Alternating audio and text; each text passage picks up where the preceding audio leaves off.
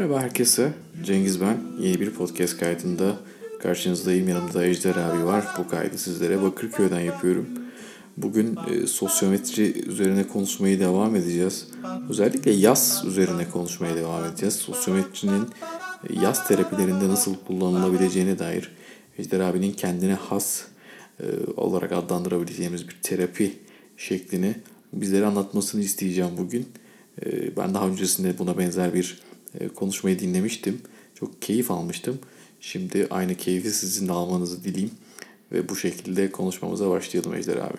Peki şimdi o zaman ikinci kısma geçelim. Bu sosyometriden bahsettik de psikiyatride bizim açımızdan sosyometrinin yeri ne olmalıdır ve biz bunu bilerek nasıl kullanabiliriz? Şimdi bura aslında benim dediğim gibi belki de son dönem kendi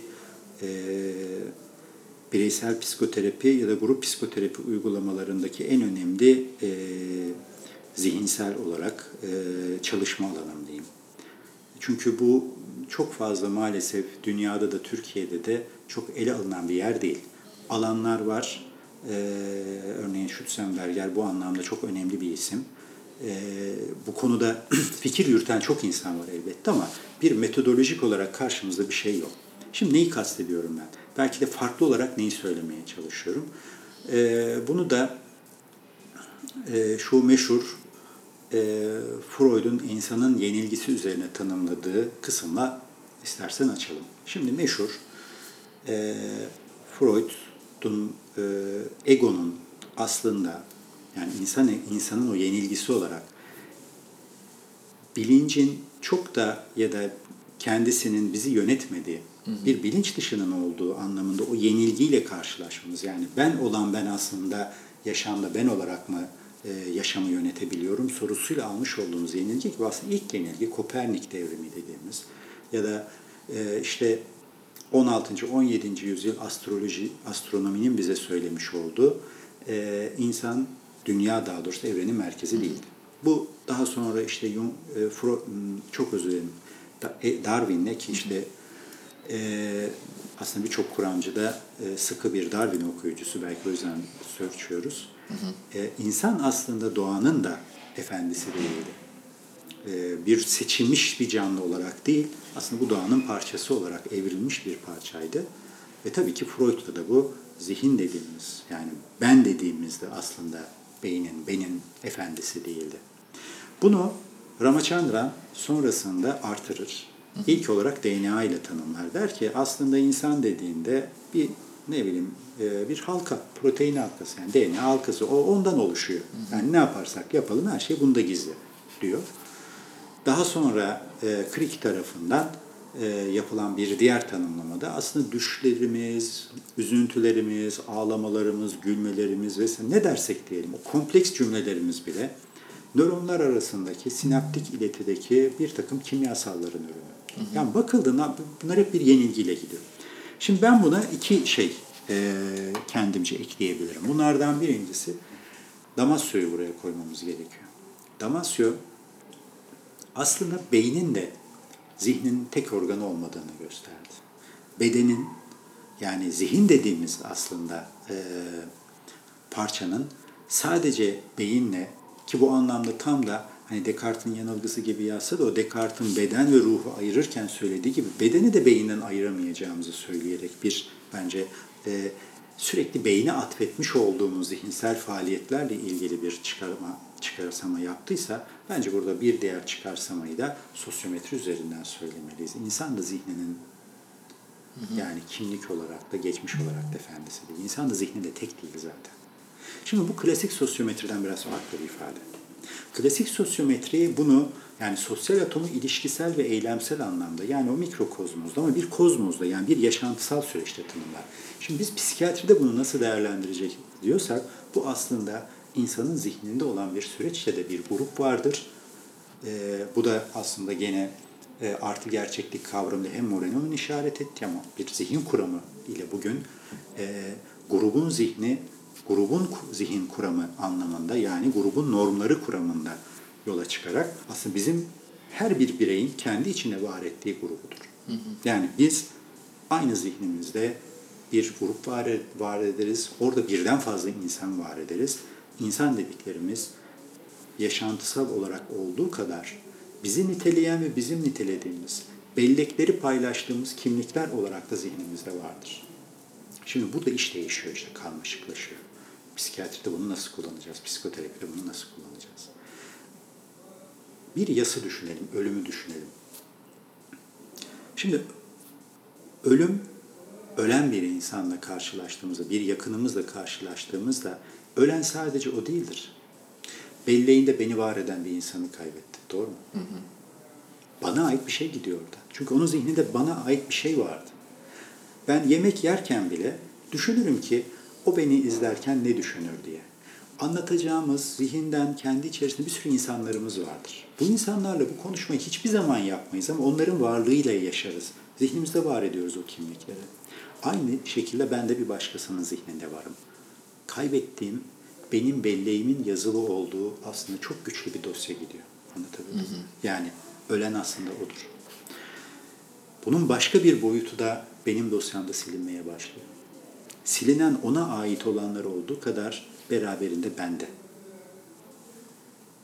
Şimdi bu basit bir kavram gibi gelebilir. Ama yası olan bir insan bunu bu şekilde baktığında korkunç bir şeyle karşı karşıyayız. O insana ait anılarımızın silinmesi. Şimdi biz yasla başvuran hastalarda hep şunu deriz, kişiler de der. Unutmaktan üzülen insanlardır bunlar. Unutmamak için çaba gösterirler. Biz de yas terapisinde ne yaparız? Unutmalarını kolaylaştırmak için bir şeyler yaparız. Doğru mudur? Farkında olmadan aslında bunu yapıyoruz. Yani mumyalaştırmıştır her yeri. Ev ikonalar gibi işte bir şeyler var. Onun acısını elinden almaya çalışan kişidir. Aynen öyle yapıyor. Oysa burada yapmaya çalıştığı şudur. O diyor ki benim zihnimde bir kimlik var. Yani zihinde ya o gitmesin istiyorum diyor. Onu tutmaya çalışıyorum. Ama o artık dışarıdan beslenecek bir katkısı yok. Hı hı. Çünkü o mezarda. Ben de ne yapıyorum? Ya her gün mezarına gidiyoruz, haftada bir git diyoruz. Her yere onun eşyalarıysa bir kısmını ver diyoruz, değil mi? Şimdi bu elbette ki yaşamda tutunması açısından çok doğru bir uygulama. Ama sosyometrinin insan zihnini anlamamız açısından da çok gerçek bir şey. Şimdi yakında bir travmatik yas olgunuz oldu. Çok zor bir olgu, yani öykü çok acı. Zaten travmatik geçmişi olan bir olgu. Onun hayatında bu bütün travmatik geçmişine rağmen çok sağlam duran bir yakınını birlikte gittikleri bir yerde bir trafik kazasına kaybediyor. Ama kendisi için gidilen de bir yer. Ama bir taraftan da trafik kazası son derece beden parçaları açısından bir PTSB oluşturacak kadar da kötü. Hı hı. İşte hani çok anlatmayalım ama herkes tahmin ediyordur. O anın yaşanması, o dakikalar, o ölüm anına kadar geçen süreler, bunların hepsinde yaşamış biri. Şimdi bir taraftan kaybettiği bir nesne var. Hayatının en kıymetlisi. Onu unutmak istemiyor. Ama bir taraftan travma unutmak istiyor. Çünkü hiçbir şekilde sürekli gözünün önüne gelen bir şey. Yani aslında ne büyük bir paradoks. Hı hı. Unutmak istiyorsun ama asla unutmak istemiyorsun. O yüzden travmatik yaslar da dediğim gibi psikiyatrinin böyle çok da işin içine girerek ele aldıkları konular değildi. Yas terapisi sırasında ya da travma terapisi sırasında karşımıza çıkardı. Devam edelim sosyometriden. Gene yas, çünkü ben psikoterapi eğitimleri sırasında da söylerim. İyi bir terapist olmak istiyorsanız size bu terapiyi en iyi öğreten şeylerden biri yasla ilgili çalışmaktır. Yas illa bir insanın ölümü değildir. Bir zamanın ölümü de bir yastır. Şimdi bir kişi geliyor. Çok zorlu geçen, sıkıntılı geçen bir ergenliği var. Diyor ki, hiç diyor bir aile gibi yemek yemedik biz diyor. Annem, babam, kardeşlerim, mutlu bir tablomuz hiç olmadı diyor. Her bir film izleyişimde diyor. Her bir yere gittiğimde. Şimdi diyor ben diyor işte biriyle tanıştım, onun ailesiyle tanışacağım. Onların o mutlu hallerini gördüğüm zaman ben o hiç olmayan ve asla da olmayacak o zamanım nedeniyle zaman kelimesini ben ekliyorum, acı yaşıyorum diyor. Zamana da yas tutuyoruz. Onarabilir miyiz? Hayır. Yani kaybettiğimiz zamanı. Evet, o bir daha yaşamayacak, bir daha tamiri yok. Yas böyle bir şey, yas kompleks bir şey. İşte hani yası çok somut, çok kaybedilen üzerinden değil, zihindeki bir yaşantısal süreç üzerinden ele alırsak. Yani ne yapıyoruz? Moreno'nun artı gerçekliğiyle, Moreno'nun sosyometrisini ve sosyal atomunu birleştirerek baktığımızda aslında psikoterapi, o bireyle yapılan, bakın hiç gruptan bahsetmiyorum, bireyle yapılan psikoterapi çok başka bir noktaya gider. İşte yaz terapisinde bunu kullandığınızda, bu sosyometriyi yaptığınızda, sosyometriyi ki benim konuşmam, bu yılki Bergama konuşmam odur. Terapistin zihnindeki bir psikodrama ama aynı zamanda hastanın zihninde ortaya çıkacak sosyometrik kompleks. Bunun üzerinden yapacağız. Böyle bir yaz terapisi yaparsak ne olur? Şöyle bir örnek vereyim. Yani ben buna telif hakkı bende olmak kaydıyla sosyometrik yaz terapisi diyorum. Şöyle yapıyoruz. Bir kişi örneğin burada kaybedilen nesne üzerinden konuşmayacağım. Doğrudan aslında hepimizin kaygısı, onu yaşama tekrar katmak üzerinden konuşalım. Ne yapıyoruz burada? Tekrar yaşamla bağ kurmasını sağlamalıyız. Doğru mu? Ama sosyometriyi burada şöyle bilirsek. Ya önce zihninde yaratmadığı bir temsil de yaşamda bağ kuramaz. Doğru mudur? Ama yaşamda bağ kurmadığı müddetçe de o zihinsel temsil güçlenemez. Genellikle ben yaz terapilerini en çok eleştirdiğim şey, kişileri doğrudan yaşamdaki bir gerçeklik üzerinden bağ kurmaya iter. Yani gidin, geride kalanlar için. İşte efendim gidin şuralara faaliyet gösterin, davranış aktivasyonu yapın, şunu yapın. Bu doğru, bu dolaylı olarak bunu yapar ama tabii benim çalıştığım vakaların tamama yakın komplike ya solguları olduğu için zaten bunu yapabilseler iyileşecekler. Bunu yapamadıkları için iyileşemiyorlar.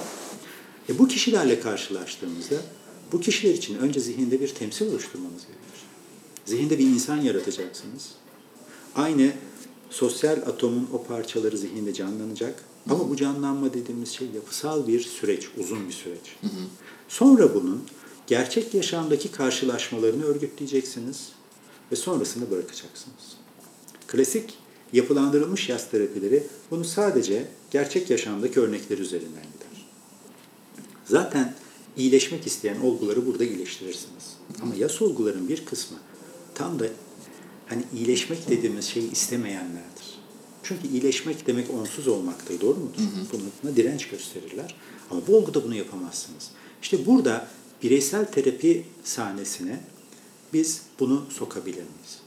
O yüzden ben Moreno'nun o sosyatri kavramından çok etkilendim kendi meslek yaşamımda. Ama Moreno'nun dediği anlamda sosyatriyi anlamadığımdan da kaynaklanabilir. Sonradan baktığımda aynı şeyi düşünmemişim ama şöyle bir şey. Grup içerisinde yaşayan bir insansa benim birey hastam, ben onu grup içerisine var etmeliyim. Beni en çok etkileyen kısım Who Shall Survive'da, yarına kim kalacaktaydı. Son derece güçlü bir evrimsel dil de söylüyor onu. Diyordu ki, nasıl ki bu dünyada bugüne kadar bir seçilim ilkesi var ve güçlü olan, sağlıklı olan, immün anlamda da seçiliyoruz. Doğru mu şu an? Evet. Bir virüs çıkıyor, bir grubumuz silecek. Yani aslında seçilim sadece kuşaklar arasında değil, bir kuşağın içinde de var yani. Aynı kuşak bu seçilimi yaşar. O da diyor ki sosyolojik olarak da seçilirsiniz.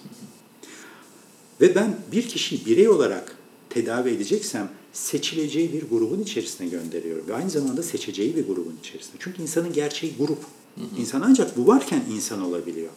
İşte o zaman bireysel terapi odamız içerisinde hastamızın sosyometrik gerçeğini var edersek bir insanın iyileşmesini yaraya dokunduğumuzda o yaranın en azından göverip ama bir müddet sonra kabuk bağlayıp iz bıraksa bile artık yaşamın içerisinde bir daha yaralanmayacak noktaya gelmesini böyle sağlarız. Yoksa kastettiğim grup terapisinde bunu kullanalım.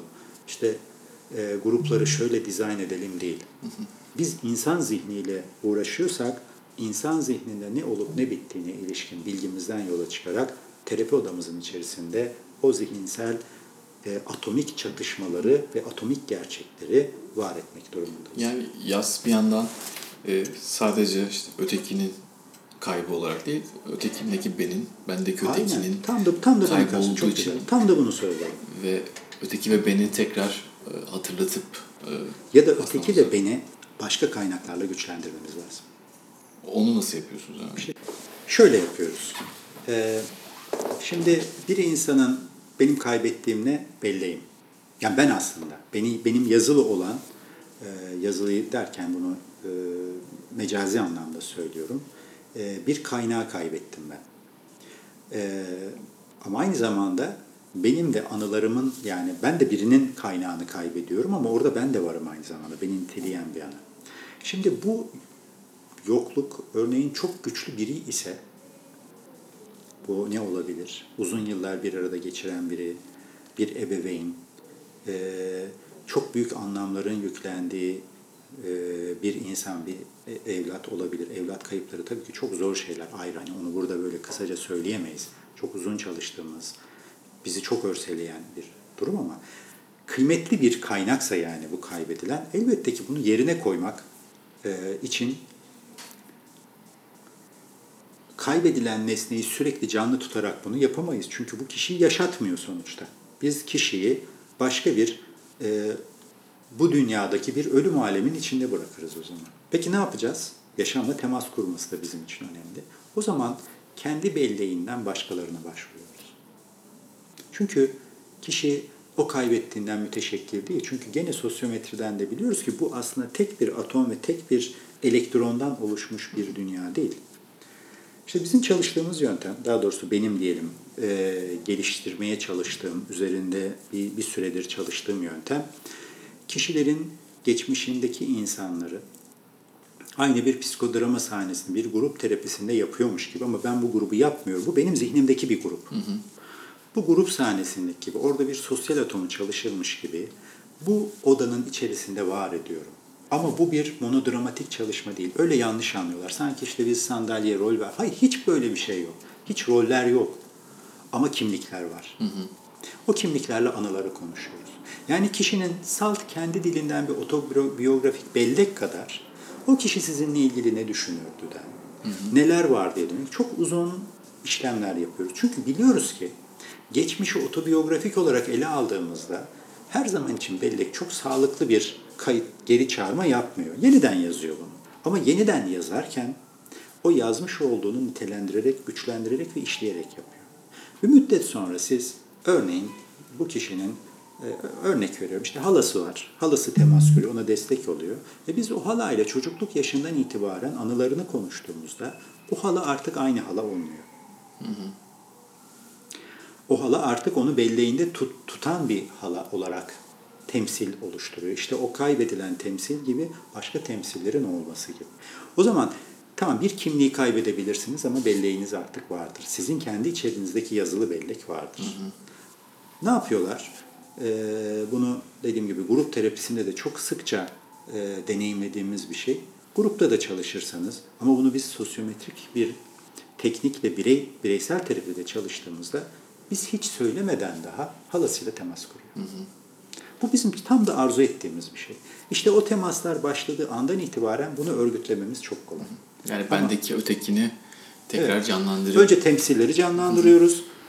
Temsil derken yani, hı hı, genel psikoterapi diliyle söyleyeyim. Sonrasında bu kişi artık yaşayan bir ben oluyor içinde. Hı hı. Hı hı. Çünkü ben aslında başka benlerden müteşekkil. Kimdir o benler?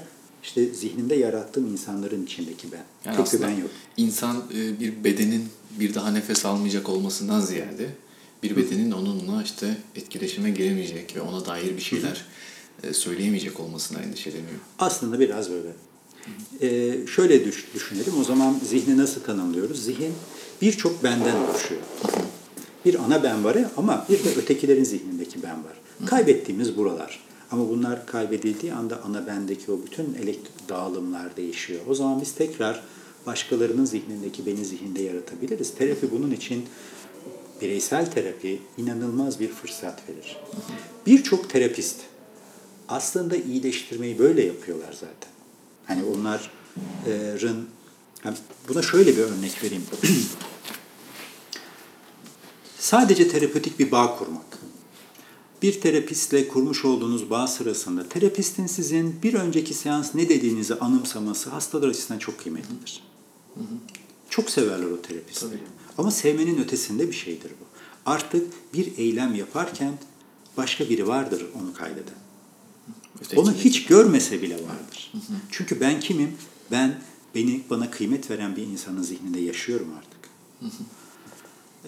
Örneğin bir olgunuz geldiğinde ya siz işte bana 3 görüşme önce kızınızın gebe olduğunu söylemiştiniz. Ne durumda? Hı hı. Dediğinizde bakın bu ifade, hı hı, inanılmaz bir iz bırakır bedende. Hı hı.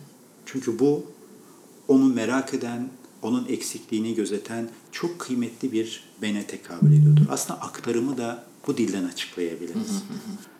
Elbette psikodinamik anlamdaki aktarım, eğer bu sosyometrik bakışla bakıldığında aktarıma ilişkin psikoterapiyi de bu açıdan çok güçlendirerek açıklayabiliriz. Anlatabildim mi? Anladım. İşte yapılmaya çalışan, tabii ki aktarım başka bir şey.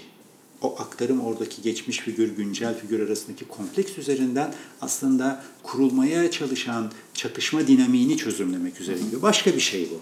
Ama biz insan denen canlının bu benlerle müteşekkil olduğunu kabul edersek biz bu benlerin tekrardan varlığını oluşturmaya çalışıyoruz. Yani ben bir kişide daha ben olarak varmışım düşüncesi insana kendisini iyi hissettiren ve işte... Ama bunu böyle düşünce olarak bir yorum olarak söylemiyoruz. Bilmeden. Bu hiç dile dökülmeyen ama yaşantılanan bir gerçek oluyor. Nasıl? Zihinde başkaları var artık. Aslında zihinde başkaları varsa bir insan yaşıyordur oluyor. O zaman bir insanın yalnızlığı nedir? Zihninde benimle ilgili kimsenin kalmaması. Evet Ejder abi, teşekkür ederim. Bu kaydı burada sonlandıralım. Bir sonraki kayıtta yine sosyometriyle bir ilişkisi olan sosyal ölüm kavramını konuşalım. Yine ilgi çekici bir antite. Şu ana kadar dinleyen herkese çok teşekkür ederim. İyi günler.